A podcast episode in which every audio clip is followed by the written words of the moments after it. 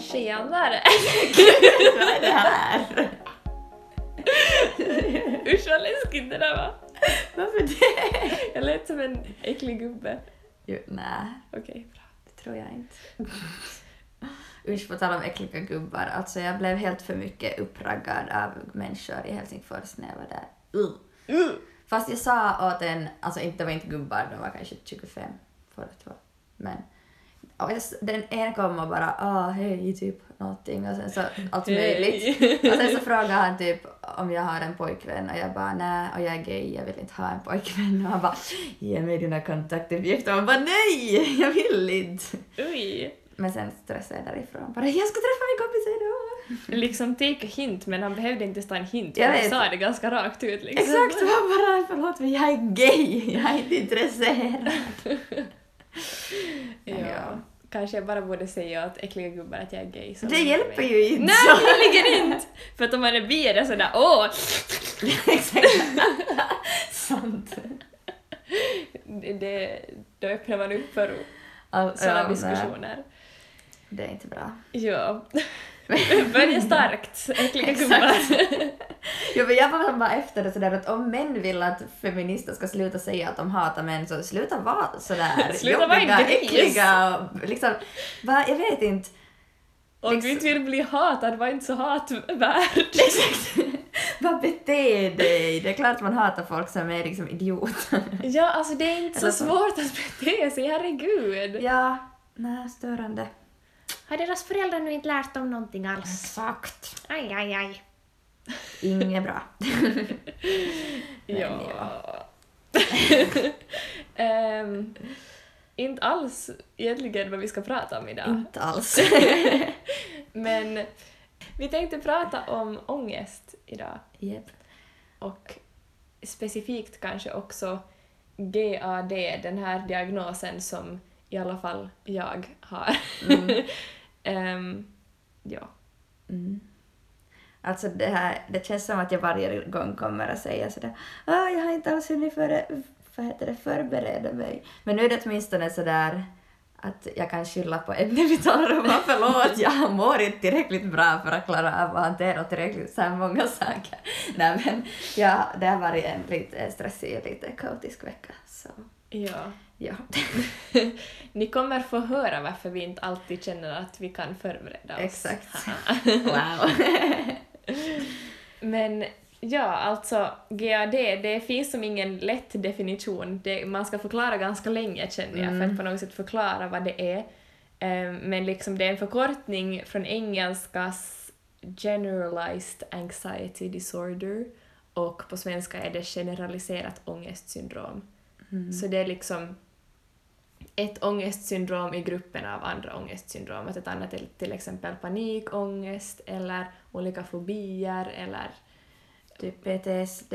ja, Jag tror också tvång hör till ångeststörningar. ja. Eh, Och det var lite roligt, det stod någonstans sådär att vissa andra ångeststörningar är på ett speciellt område där man typ undviker en viss situation eller händelse men generaliserat ångestsyndrom innebär att man har konstant ångest och oro. Och man bara perfekt! Oh god. Ja. Ja. Men nu, alltså, jag förminskar inte några andra ångestsyndrom, jag tror nog att allt är jättejobbigt, men det lät bara lite kul. Ja, plus att som, det kan också säkert vara jättesom sådär personligt, alltså sådär Mm. individuellt tänker jag. Liksom också att GAD kan som märkas på väldigt olika sätt. Mm. Eller sådär. Och jag skulle säga att vi reagerar jätteolika på ångest också. Mm, jag tror det. ja. Mm, men jo, alltså för att diagnostiseras med GAD så ska man ha haft excessive anxiety and worry occurring more days than not for at least six months eh, about a number of events or activities. Så alltså man har helt enkelt bara överdriven ångest och oro. Mm. Det, ja, det, det är så det. Och det måste ha pågått då en viss, alltså sex månader och gälla mer än hälften av dagarna. Så det måste ju som vara ganska mycket. Men, Ja. Mm. Och det betyder ju såklart inte att man konstant är oroad, men det kommer oftare än vad det sådär för en normal Ja, människa. och kanske att så här mindre saker kan typ bli jättemycket större eller som sådär kännas helt jätte, jättesvårhanterliga. Allt blir så stort hela tiden. Mm. Alltså jag har inte GAD. Uh, jag hade Vad vill du veta i alla fall? ja, vad vill du veta? Det här, det är nu, alltså jag tycker det är spännande med diagnoser för att, eller sådär, för att man får ju som inte hela sanningen, men uh, jag har icke specificerat ångestsyndrom eller ångesttillstånd, inte icke specificerat vad det heter på finska. Det finns som på finska i min som kanta och jag vet inte vad det är på svenska så jag tänker att icke specificerat ångestsyndrom. Mm. Och det är nu mest för att jag vet inte, det har varit oklart och jag har jättemycket olika symptom för jättemycket olika Mm. alltså störningar typ så jag vet inte men Det är en liten mix. Exakt, en härlig kombo här av allt möjligt. Men alltså, jag kan nog som relatera ganska mycket till GAD också och jag vet inte om det kan hända att om jag till exempel skulle ha hunnit längre eh, jobba med psykologen innan jag gick som till läkare eller skulle jag träffa läkare flera gånger eller skulle jag träffa läkare utan att läkaren skulle som ha utgått från någonting annat som från början eller sådär så kan det ju hända att jag skulle ha fått liksom just typ GAD till exempel. Mm. Att det är som svårt att säga sådär men ja. Jo, och det som jag märkte också liksom när jag fick diagnosen att det är ganska som så här fyrkantigt och inrutat, att det är liksom de här sakerna ska man typ ha. Mm. Ehm, och sen en annan liksom del av den här diagnosen är att det finns olika fysiska symptom och vad det månne att man skulle ha haft Tre av sex. tre av sex ja, Mm. under den här samma tiden som man har haft oro och ångest och de är som rastlöshet, att man är lite sådär typ on edge, står det här. Ehm, man är lätt trött, eller man är trött hela tiden. Ehm, man har svårt att koncentrera sig, man blir lätt irriterad, man har spända muskler, ehm, man har svårt att sova, somna eller allt möjligt med sömn, bara dåligt. och sen också annat som, det står nu inte här i den här DSM-5, men det stod på något annat ställe att så här orolig mage Mm. var en sak också. Man känner sig typ helt exposed här. Man bara "Nej, sluta. Jo, jag har definitivt haft många av de här. alltså, ja, same. Jag, jag vet som i perioder där jag har riktigt sådär intensiv ångest så blir mina axlar jättespända. Ja. Att det är en av de sakerna som jag vet sådär okej nu är det paha. Mm. Ja, alltså jag skulle säga att jag, det som är som på ett sätt tydligast är just att jag har helt galna stressdrömmar liksom varje natt och jag vaknar flera gånger varje natt. Eh, och också att jag vaknar tidigt på morgnarna och ibland har jättesvårt, eller som svårare att somna om. Och sen, ja nu minns jag inte ens vad det var längre, men så här rastlöshet alltså. Nå, nu är det faktiskt bättre, jag vet inte eh, om det kan vara också tack vare medicinen. Eh, men alltså jag skakar hela vintern. Men det kommer jag ihåg och det är där vi har som tror jag skilt oss mest. Mm. Att för mig ser eller jag tror inte att man ser från utsidan, jag kanske ser lite ledsen och plågad ut Ja. och ser ut som att jag vill dränka någon som en lärare så snällt sa. Men ehm, medan du, att man ser liksom att du skakar. Ja. Och det var som på riktigt sådär just att Ja, att jag kan som titta på mina fingrar och bara okej nu är jag jättestressad för att jag som helt skakar. Mm. Och det var liksom, ja, från hösten, början av hösten, så liksom hela året, skolåret, så jag som bara skakade konstant. Och jag blev så irriterad på det någon gång för jag var, vi skulle äta sushi och ja, det var väl inte så världens bästa dag men jag var nu där ändå med. Och sen så var jag sådär, jag får fan inte tag i den här sushin och det är så, så frustrerande, man bara liksom, mina händer skakar så mycket så jag kan liksom inte på ett normalt sätt plocka ett chips utan det är som sådär, jag måste koncentrera mig på att fånga det där chipset. men det är jätteskönt att det är bättre nu faktiskt. För det Ja. var lite jobbigt. Men ja, jag känner, för mig kanske det jobbigaste av allt är typ sömnsvårigheterna. Mm. För att sen då man sover lite så blir ångesten värre och det bara, Mm. det ena liksom matar på det andra och det bara sömnen helt ballar ut ibland. ballar ut, ballar ur, vad heter det? Ja, något sånt som ballar ur tror jag. Ja, och jag kan väldigt mycket relatera till allt som du sa om sömn. ja. Ja. Det är, alltså, sömn är som så störande för man känner sig också så hjälplös just liksom när man som, om man typ är vaken på natten. Och sen blir ju som allt annat just sådär, nå, som, alltså typ katastroftankar är ju jätte sådär vanligt med Mm. ångest säkert. Och det är också jättevanligt för också om man inte har liksom någon ångeststörning. Att det är ju jättevanligt i allmänhet men liksom på natten Det är bara wow. Ja, då man liksom lägger sig ner och kan tänka på saker. Ja, Uh, det är inte bra. exakt. Alltså, så jag någon gång vaknade och tittade på något helt normalt. Det var inte något alls ovanligt och sen var jag som sådär av det jag såg så blev jag helt övertygad om att alla mina vänner var trötta på mig och inte ville någonsin ha med mig mera. Och när det liksom var natt, alltså jag var så, och sen på något sätt så här känslan sen förstärker liksom tanken och sen tanken förstärker känslan så då blir det liksom jättesnabbt, jätte, jätte sådär starkt. Men det är just som sådär att, att på natten dessutom så känns det som helt ohanterligt och bara ah, hjälp. Ja, det, man har nog haft såna stunder på natten när man tror att man typ ska sprängas. Mm, alltså usch.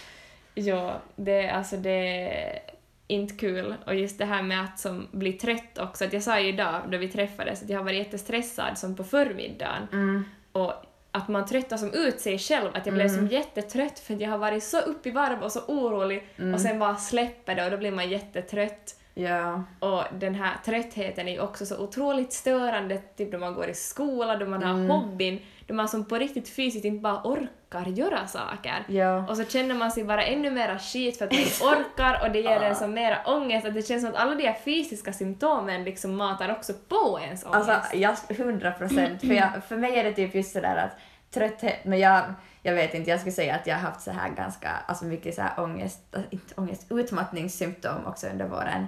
Eh, för att det blev väl som nog för mycket med allt möjligt. Eh, men då är det just som sådär att sen när man inte orkar gå på någon social tillställning så är man sådär okej nu är jag en dålig människa för att jag inte orkar vara med och alla andra börjar tycka att jag är jobbig för att jag är trött hela tiden och sen blir det som värre så blir man ännu tröttare.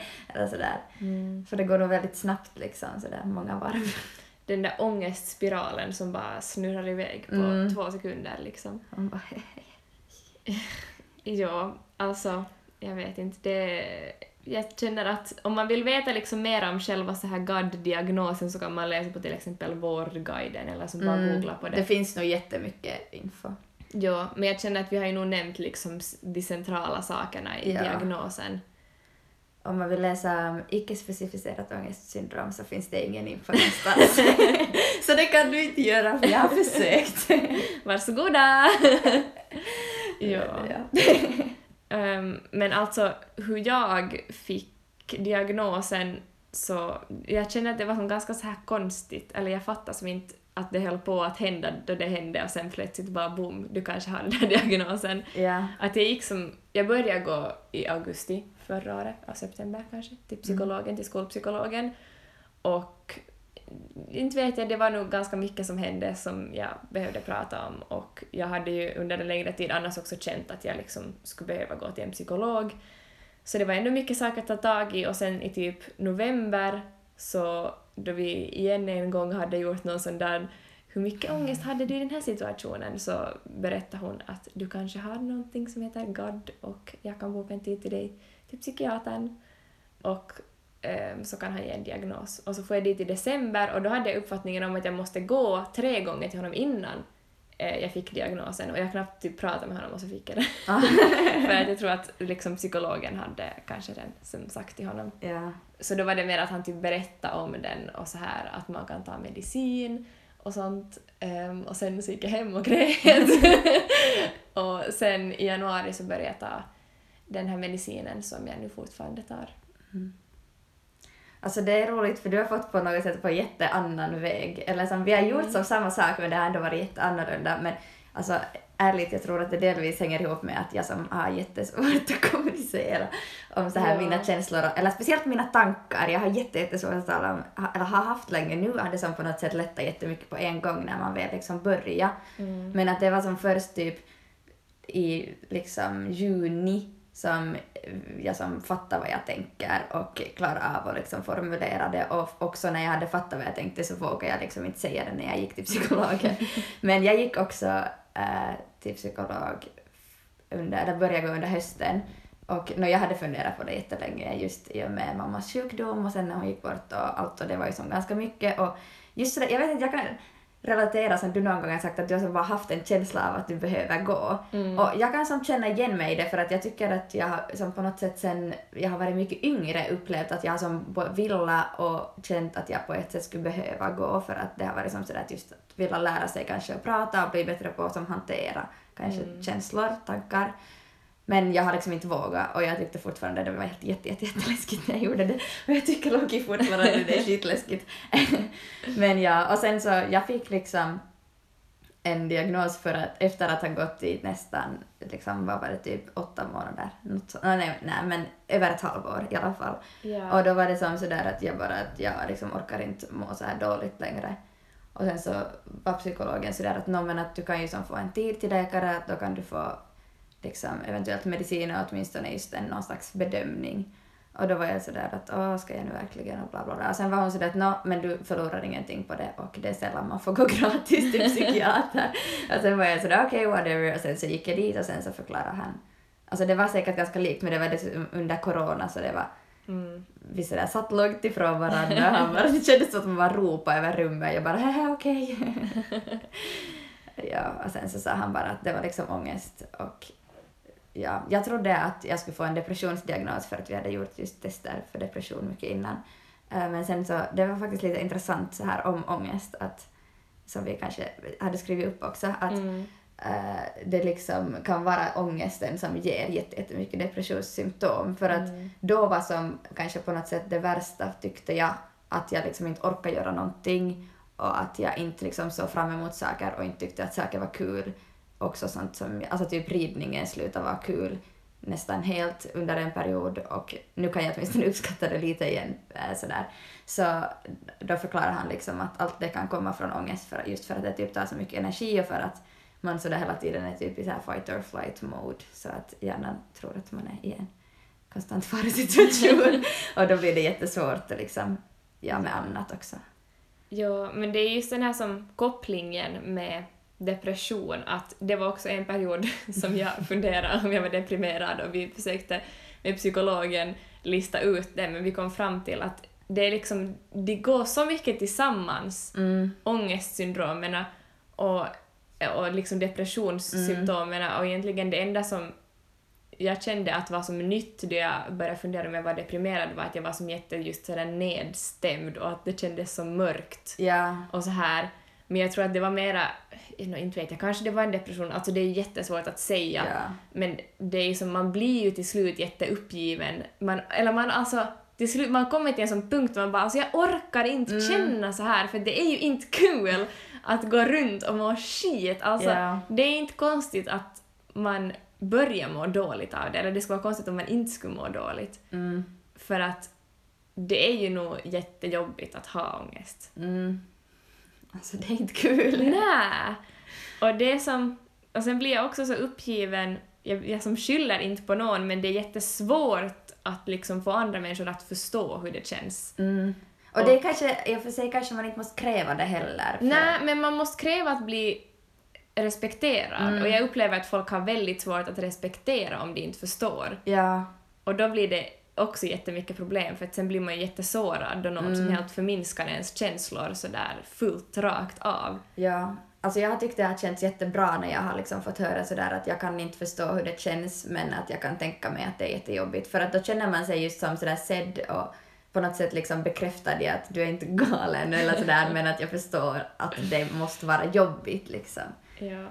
Det, jag vet inte om någon har sådär svårt att veta hur man ska som förhålla sig så det har jag själv tyckt att har känts liksom bra att man som sådär ja. Det värsta man kan säga är typ sådär att skärp dig, eller typ att nej, inte har du alls ångest. Mm. Eller alltså just typ sådär, ja bara som, eller som skärp dig eller typ sluta skylla på din ångest har jag också fått höra. Ja. Och det är sådär aj!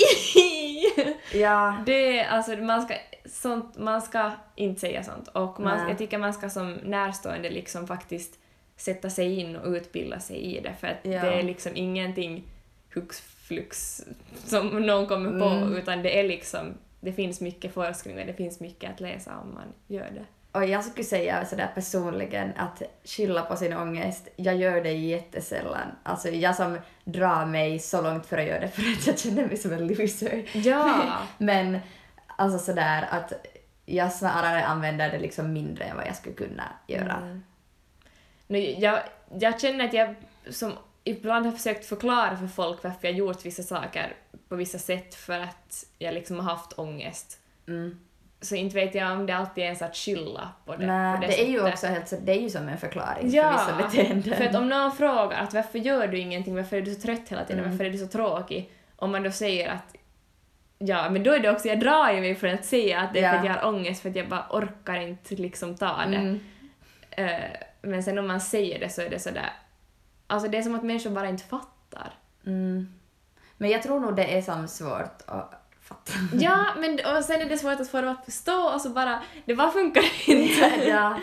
Men jo, alltså det är svårt tycker jag att förhålla sig till andra människor med tanke på liksom det. Jo, alltså jag tycker det är skitsvårt. Och sen just att det känns som att sen om man får typ, alltså folk säger ju alltid sådär att oh, don't make it about you. Mm. Alltså om, man, om någon kommer att prata till dig så ska man som inte vara sådär ah men jag är orolig. Och det är jag typ som på ett sätt liksom lite så rädd för att jag ska vara sådär jag orkar inte komma på det här för att jag liksom på riktigt inte klarar av det typ. Mm. Och sen så är någon sådär ah no, men vadå jag har liksom jag är också ledsen ibland. Eller jag vet inte men att det känns som sådär att Du förminska inte mina känslor Ja. bara för att du har känslor liksom. ja, Att jag vet att vi alla har ångest och alla har sina saker men jag måste själv få känna efter vad som är okej för mig och vad jag klarar av. ja och liksom mina gränser är som det som gäller för mig och dina gränser är det som gäller för dig. Och jag tror att det är ett problem också att folk känner att de måste förstå för att kunna acceptera. Mm. Alltså, jag tycker att man borde bli kanske bättre också på att så acceptera fast man inte förstår. Mm, det är faktiskt sant. Ehm, och just med som sådana här saker att ja, jag förstår, till exempel jag har pratat med mamma så kan, hon som sagt inte förstår hon hur det är Mm. liksom. Eller hur ska liksom hon förstå om inte hon har upplevt det på Ja. det samma sätt som mig? Att såklart att alla har upplevt lätt ångest. Men alla har inte upplevt det, alla har inte haft liksom... Ja, och inte på något sätt det där som liksom så här ta, ta sönder ens vardag känns det som. Eller Ja. sådär. Det som på något sätt begränsar så mycket ja.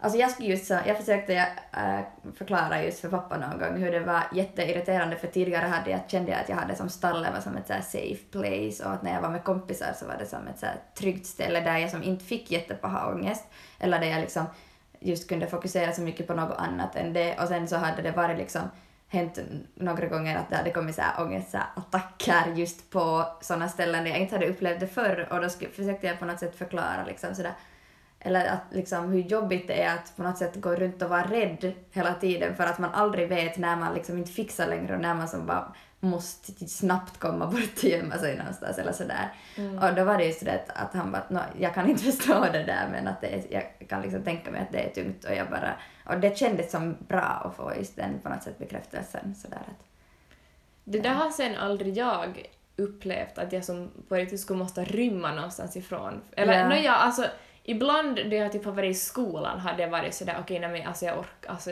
det har blivit som sådär jag klarar inte av att sitta Mm. här. Men det är väl kanske just mer då saker har hänt och sånt.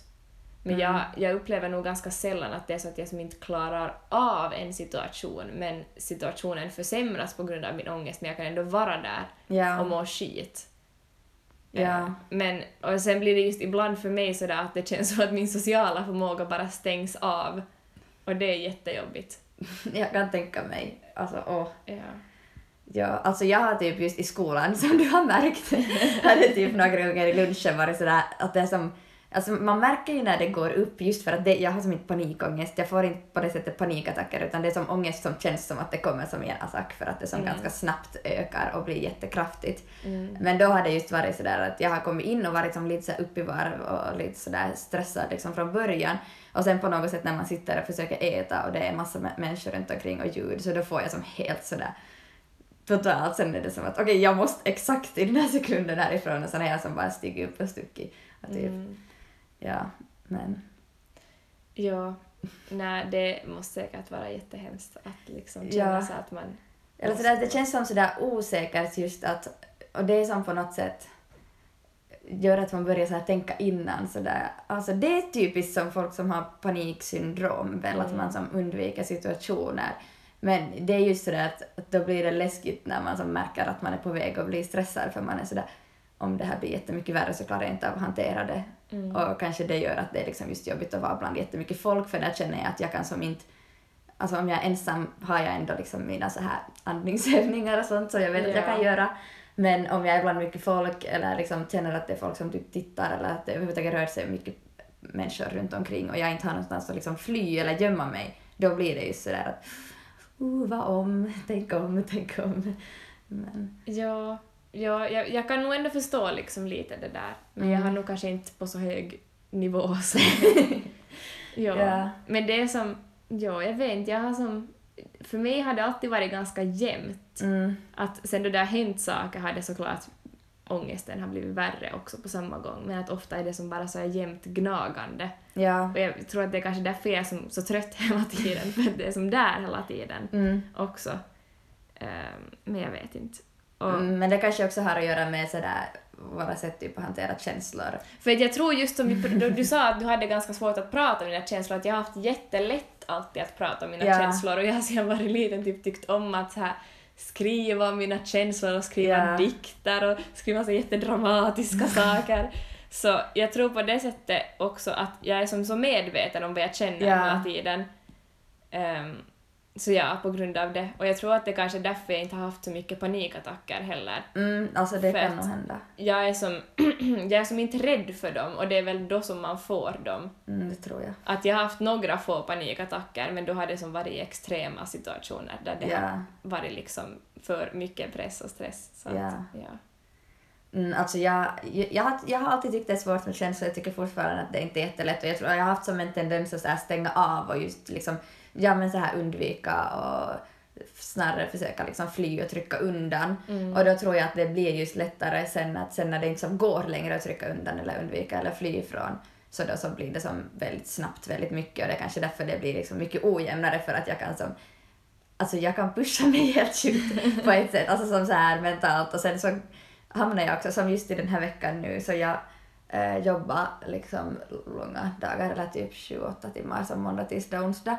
Och sen samtidigt ska jag sköta hästen och sen så skulle vi med hästen som till veterinären och det var saker som måste fixas innan det på torsdagen och det tog hela torsdagen och sådär. Så jag var som stressad men jag visste typ att det inte liksom gick på det sättet att vila eller slappna av. Och då var jag just som sådär också att, att helt samma, nu skiter jag i min mentala hälsa. Jag, och det var som sådär att jag bryr inte mig nu liksom något mer. Att jag går som jättelätt också in i det där att, att nu bara skiter vi i hur det känns och jag som bara gör istället för att jag orkar som inte försöka liksom vara snäll mot mig själv för att det är typ svårt och jobbigt. Men jag sen igen kan typ inte skjuta upp mina känslor eller skjuta Ja. fram dem. Att liksom det är också just det där jobbiga, att då det liksom, det kommer då det kommer och då, Mm. jag kan som inte göra någonting åt det. Och att jag, alltså ju, ibland är det också som så svårt att förklara för människor, eller jag orkar ju som inte börja förklara till några halvbekanta människor att jag har ångest och det är därför jag står här som en idiot och är helt knäpptyst. Så, jag känner typ att det blir värre då. Man är så sådär- ja, då får man mera ångest av det. Exakt, man bara oj nej nu är herregud." jag dessutom en sån person som så, alltså gud det här, det låter så, alltså folk talar ju om så här stigma kring mental ohälsa och jag har nog jättemycket det som sådär mot mig själv typ. Same. Eller jag är sådär Annie du får inte må dåligt, det här är inte okej, Annie du är sugen för att må dåligt eller som sådär. Just det, så det gör ju det kanske också på ett sätt liksom mycket värre. Men Men jag tycker det är intressant typ också så här, jag har inte reflekterat så mycket över det, men jag brukar ofta när jag får mycket ångest säga att jag har huvudvärk. För då Ah. fattar folk att man blir tyst och lite sådär. ja, det är sant. Och det, men sen blir jag så arg när jag börjar tänka på det egentligen, för att alla fattar om man säger jag har huvudvärk, så är det sådär ah, okej vi ska lämna henne i fred. Men om man Mm. Ja. säger jag har ångest, folk bara Va? Eller liksom, Mm. jag vet inte vad jag skulle få för respons, för jag har typ aldrig sagt till någon att jag har ångest i en situation där jag har haft det. Mm.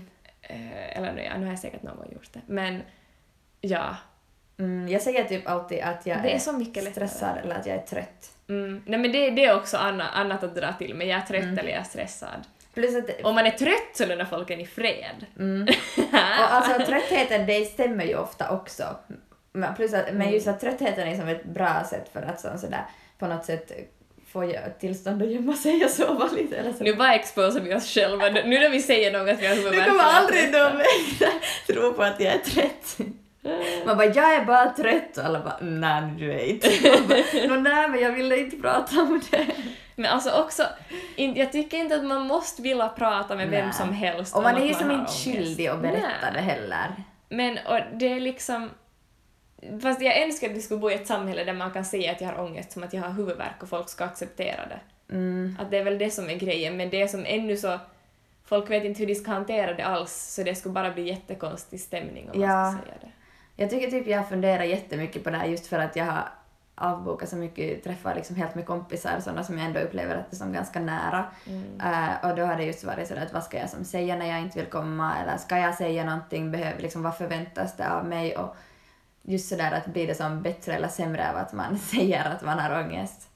Nu vet jag inte längre vart jag var på väg men jag tycker det är svårt just sådär att ska man som gå runt och säga det hela tiden och sen upplever jag typ att, att om jag använder det en gång, att, jag, att det skulle Man kan bara dra ångestkortet en gång. Fast det stämmer ju inte Nej. för att ångesten finns ju kvar Ja. och den har ju fortfarande, jag är ju fortfarande en trött Mm. liksom sådär.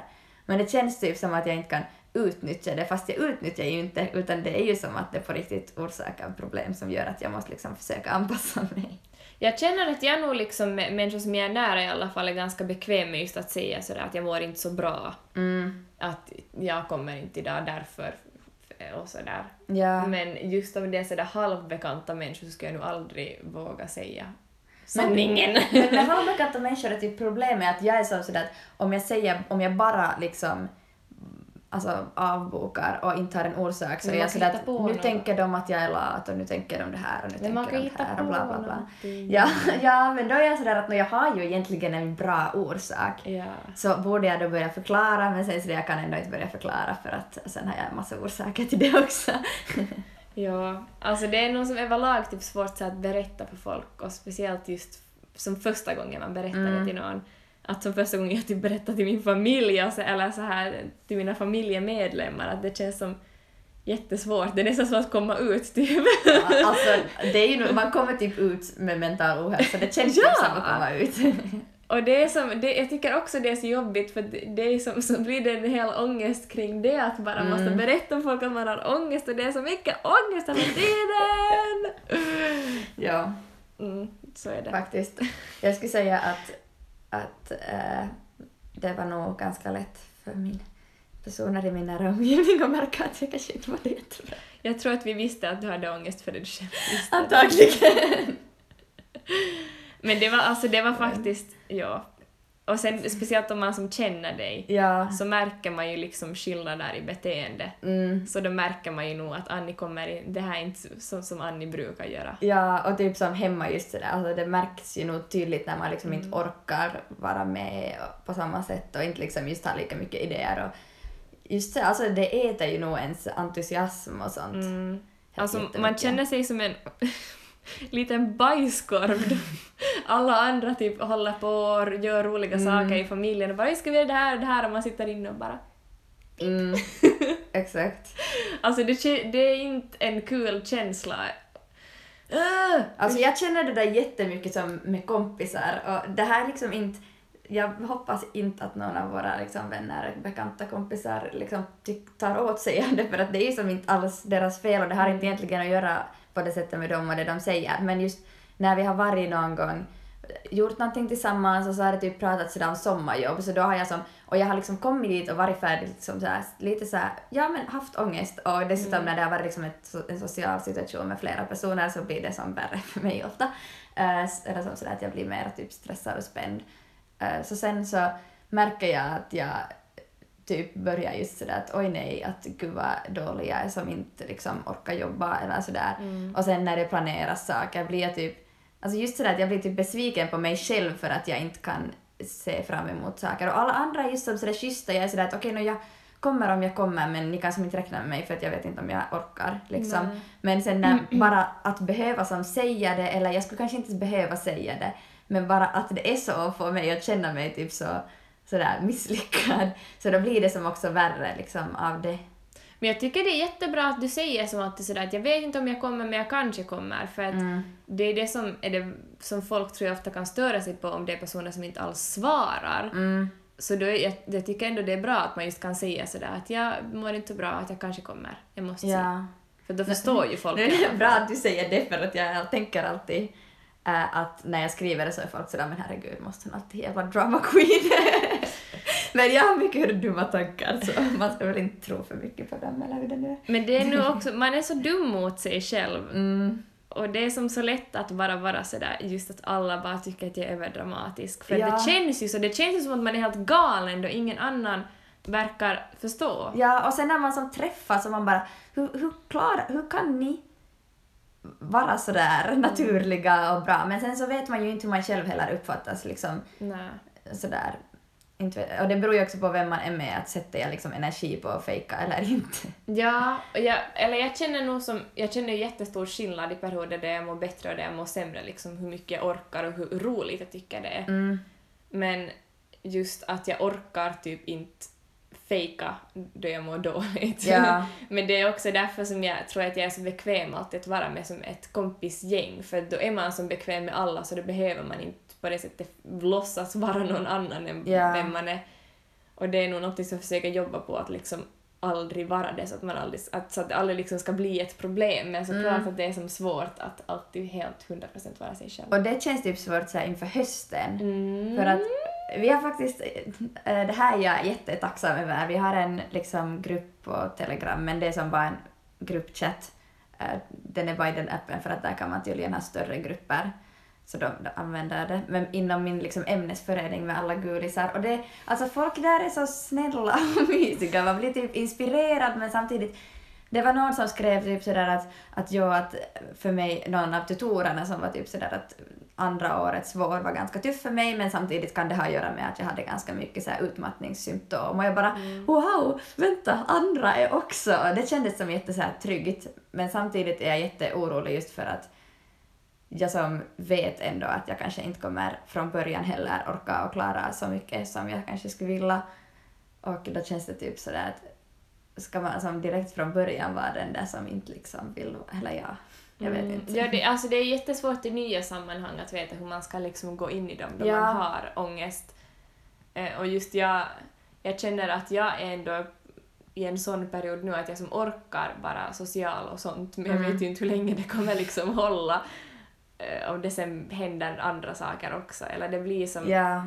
Det, man känner sig som så skör på något ja, sätt. det är så lätt att man hamnar som väldigt sådär, att ingenting funkar längre. Ja, och ibland behöver det inte ens på riktigt ha en orsak att man hamnar som i en sämre period. Nej. Och det är väl liksom någonting som forskningen också inte riktigt fattar heller, eller som har kommit fram till. Ja, att varför? Ja, att det är som jätteoförutsägbart på något sätt. Ja. Det är så svårt överlag bara att förklara hur det är för att jag tror inte man kan förstå. Och sen tror jag att det också är ganska liksom just sådär individuellt. Som vi två, Mm. på ett sätt reagerar vi jättelika eller på ganska samma saker men samtidigt ändå inte Mm. liksom att och sådär upplever olika situationer ändå ganska olika.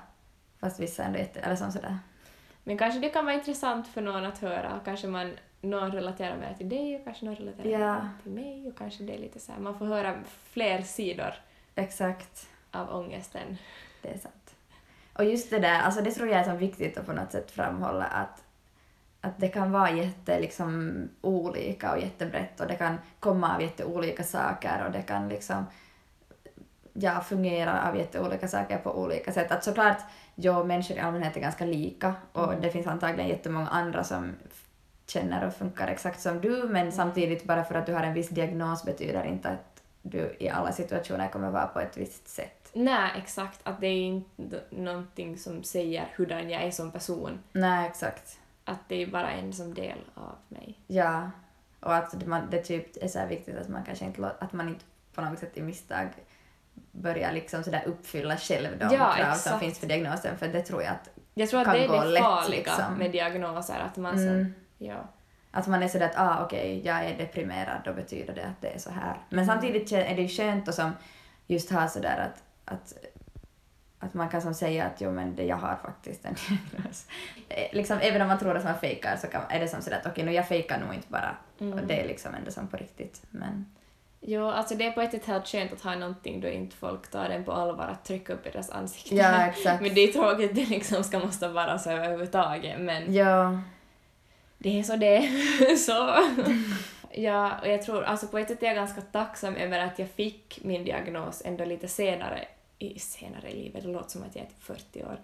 alltså, inte för några år sedan, för att det känns som att då kanske det skulle vara lättare på något sätt att vara sådär, okej, jag har den här diagnosen, då ehm, är jag sån här. Ja, Att jag, nu har jag som redan hunnit uppleva så mycket av de här symptomen och sånt och det är som skönt på ett sätt att veta att jag liksom har upplevt dem innan jag visste Mm. jag, liksom på det sättet. ja. Jag vet inte hur jag ska förklara det. Men jag, ja, att på ett sätt tror jag att det kan vara helt bra att i alla fall inte helt för inom citationstecken tidigt få en diagnos för att då blir det kanske just lättare det här att man är sådär åh okej jag har ångest, Mm. yeah, livet suger typ. Ja, exakt. Alltså det där kan jag nog som fatta. Fast samtidigt, jag känner typ att eller sådär, jag, jag vet inte. På ett sätt känner jag att att jag man- skulle hellre som tidigare för att det är som sådär att det är onödigt att, eller ja. Jag ska kanske inte ha den här diagnosen ens som någon för några år Exakt. sedan ska få till man- psykolog. Så. Ja, eller om liksom, jag är som sådär att om jag bara skulle ha liksom själv vågat lite innan men sen att ah, man får inte så här döma sig själv, man gjorde sitt bästa då men men ja, så då så skulle det kanske inte ha behövt bli liksom så mycket till slut. Ja, alltså det känns ju nog som att det är som ett monster som ens undermedvetna typ själv har byggt upp. Mm. Att det är som, det har ju nog kommit liksom från, inifrån en. Det, och det är inte ens sätt- fel, men det är ju som från en. Ja, om man som på något sätt fortsätter att bygga på det Ja. väldigt lätt liksom. Mm. Det känns lite som att så, här, så fort man inte motarbetar det så är det som att man så snabbt liksom lätt hamnar i att man som på något vis gör det. Ja. Eller jag vet inte. Och jag tycker en sak som, varför jag kanske ändå tycker att det är bra att liksom tidigare gå till psykolog, att jag tycker att jag har i perioder utvecklat liksom olika så här beteenden som har lindrat min ångest. Och jag har som trott att, eller det har som känts rationellt i min hjärna men det har som inte alls varit smarta saker. Mm, Eh, så, och då skulle det bara vara smart, eller de, sakerna skulle man ju kunna hindra. Och nu är det liksom saker som alltid kommer följa med en. För att om inte man får hjälp så försöker man ju hjälpa sig själv och då man är 15 så vet man inte hur man ska Ja. göra det så då kommer man på första bästa sätt som bara känns bra för en stund. Ja, exakt. Nu har jag inte varit drogberoende, det låter typ som det. Men för det är det alla typ räknar med, att man Ja. ska börja missbruka. Men det finns ganska mycket andra liksom kon, vad heter det? Kon, destruktiva saker. Ja. Alltså, jag, men jag, kan, jag kan verkligen reagera, reagera relatera och jag, Vi kan verkligen inte prata. Alltså det är svårt det där. Och jag typ uppfinner, alltså jag tänker att nu redan under sommaren är det som att jag har hittat nya trevliga beteenden och utnyttjar när jag känner att jag inte har liksom kontroll eller när det blir för mycket just när jag som, ja, när jag inte på något sätt aktivt har övat på att hantera kanske sådär känslor och ångest. Men Mm. ja. Så snälla, bara gå till psykolog om du mår dåligt och fast det känns bra så behöver det inte alltid betyda att det är bra. Nej, exakt. Det kan vara mycket i sådär att det gör det nog bättre för stunden men att det sen kanske inte i längden blir jättemycket bättre. Men samtidigt är det, är det också sådär att jag just känner att sen går jag runt och sätter, alltså, typ sätter krav på mig själv över det ytterligare som en till sak. Sådär att ah, man måste dessutom hela tiden agera på ett sätt som är bra på lång sikt och det måste man ju inte heller. Det är helt jätterimligt att man emellanåt bara vill undvika lite för att liksom inte orkar man ju hela tiden gå runt och så här känna efter hur man känner och försöka liksom så här, vad heter det, utmana sina egna tankar för det är också jättetungt att på något sätt hela tiden måste gå runt så inte fixar man ju det heller. Så. Nej. Man måste hitta någon slags balans men det farliga är bara att falla in i liksom destruktiva mönster. Mm. Och det gör man nog lätt utan att man som märker det och sen kanske man inser det efteråt och man bara Oops. ja. men. Men ja, det, är, alltså, det känns som att alltid när vi pratar någonting så är man sådär att ja men det finns så mycket man ska kunna prata om. Mm. Men det finns så mycket man ska kunna prata om. Ja, och det är som så på något sätt så här brett och stort och svårt. Eller ja, jag vet inte. Ja, men jag, Alltså, jag, jag tror att jag läser en kurs om äh, psykiskt välmående och psykiska störningar efter julen. Vi måste prata på nytt om det sen. ja, det måste bli spännande. Yeah. Jag hoppas att någon kanske har fått en lite större förståelse i alla Ja. fall. Och, så här, Och när vi säger att vi inte orkar så är det nog för att vi på riktigt inte orkar. och snälla bara liksom acceptera att Ja. vi inte orkar. Typ, alltså jag är typ rädd att folk är sådär att tycker att man är lat För att man typ, men det är som sådär, det, jag, jag är nog på riktigt inte jättelat, jag är nog kanske snarare Du är inte tvärtom på ett sätt. Vet fast det känns hemskt, det känns typ dåligt att säga bra saker om sig själv. Men ja, så det är nog liksom, det finns nog ofta någon orsak till att man är på ett visst sätt och det är sällan att man är dum eller lat eller korkad eller Nej, exakt. utnyttjar någonting. Ja. Men ja, jag hoppas att, ja, att det gör något gott att vi sitter här och exposar oss själva. Exakt. Usch, Ja, det Det, det, ja. Men vi kommer säkert, det här kommer upp ofta för att, ja, som sagt, det är ganska aktuellt i våra liv. Exakt, och det hänger som med ändå ganska hela tiden. ja, så det här är inte sista Mm. gången vi pratar Nope. om det. Ja. Ska vi, hade du tips om what the fucks? Jag har ett tips som eh, faktiskt jag blev tipsad om av en annan person, så det är, inte, det är inte från mig själv. Men om det är just personer som har till exempel inte har tillgång till terapi eller inte har tillgång till psykolog eller äh, något sånt. Eller just, no, jag har faktiskt gjort, gjort det här under sommaren för att jag har varit så att jag behöver någonting som är så här lättillgängligt eftersom jag inte just har tillgång till terapi under sommaren. Så det finns en app som heter Wowbot. W-O-E-bot. Och det är som en KBT-bot. Alltså som, som typ kan ge olika övningar och chatta och sådär. Och det är som lite baserat på internetterapi och jag vet inte ja, det är som inte alltid fungerande och jag har ibland svårt att kommunicera med den och det är så mycket på engelska och sådär. Men just att det kan vara helt bra typ om man, att man kan som bara gå dit in och checka in och då är det liksom inte, man är just inte en börda för någon annan om man har lätt att känna sig så och just att det som alltid finns tillgängligt i ens telefon just sådär att man kan få någon någon slags typ avslappningsövning eller olika sätt att så här utmana just tankar eller ja, och sen är det mycket typ så här psykoedukation så liksom alltså att den, den berättar om hur det kan fungera med typ depression eller ångest eller sådär. Men det är liksom, man måste som inte ha en diagnos eller något för att använda det. Men det kan man om man är intresserad. Det där borde jag testa också. Mm. Det har nog varit helt bra, ska jag Nice. säga. Eller jag som har satt det som en del av mitt survival kit. Det finns, det är, för till tips för det här är jättebra, tycker jag. Alltså jag typ började i, i början av året skrev jag så här notes to self i min eh, telefon och då var det typ sådär att kom ihåg att du kan gå hem om du känner, du känner att du inte orkar någon situation och kom ihåg att det är helt fint att det inte känns bra och att man liksom klarar saker om man gör typ en sak åt gången och sådär. Och sen så efter att ha pratat med psykologen om det så har jag satt dit alla mina såna avslappningsövningar och typ såna. Och sen har jag satt dit också alla olika såna typ krischattar. Sen har jag skrivit en lista på vem jag ska ringa. och sen om det som behövs i någon situation och sådär. Och det är jättebra tycker jag. Alltså det känns typ lite tryggt att jag vet att jag har som mitt survival kit liksom i en anteckning i telefonen med just allt möjligt övningar och personer och telefonnummer och webbsidor och sådär lite olika. Mm. Så det är bra. Bra tips. Jag hade inget tips, så det var bra att du hade två. Eh, jag har en what the fuck och det är en film eh, som jag såg igår. Det är en skräckfilm som heter Hereditary. Ja, Annie kommer alltid se den. Men ehm, alltså, det var som en normal skräckfilm tills de sista typ 15 minuterna då hela filmen bara spåra. Alltså jag ska inte spoila någonting men det var som så absurt. Det var nakna människor som gick runt och smilade. Jag, jag fattade ingenting och jag var chockad då det var över. Men ja, om ni vill liksom de sista 15 minuterna av filmen var det, men om ni vill se en lite flippad film så kan ni se den för att alltså what the fuck, den bara åh herregud. Ja. Ja, oj. Alltså jag hade inte samma någon what the fuck när vi pratade innan var jag bara sådär att alltså mitt liv just nu är what the fuck men ja, det löser nog sig. det känns bara lite kaotiskt men sen är det ju också att att det är nog säkert om man som actually skulle vilja reda upp saker så skulle det nog säkert inte vara så kaotiskt som det känns men ja. Det är lätt att det, är lätt att det känns. ja. Mm. Men Ja, ja, hade vi något mer vi ville säga? jag tror inte. Inte heller. Känns som man har sagt mycket dumt i ämnet. Känns som att jag är alltid rädd över att jag exposar mig själv för mycket. Det är läskigt. Men ja, Ja. ja. Hoppas någon kunde få användning för det i alla fall. Exakt. Vi hörs nästa vecka. Det gör vi. Hej då!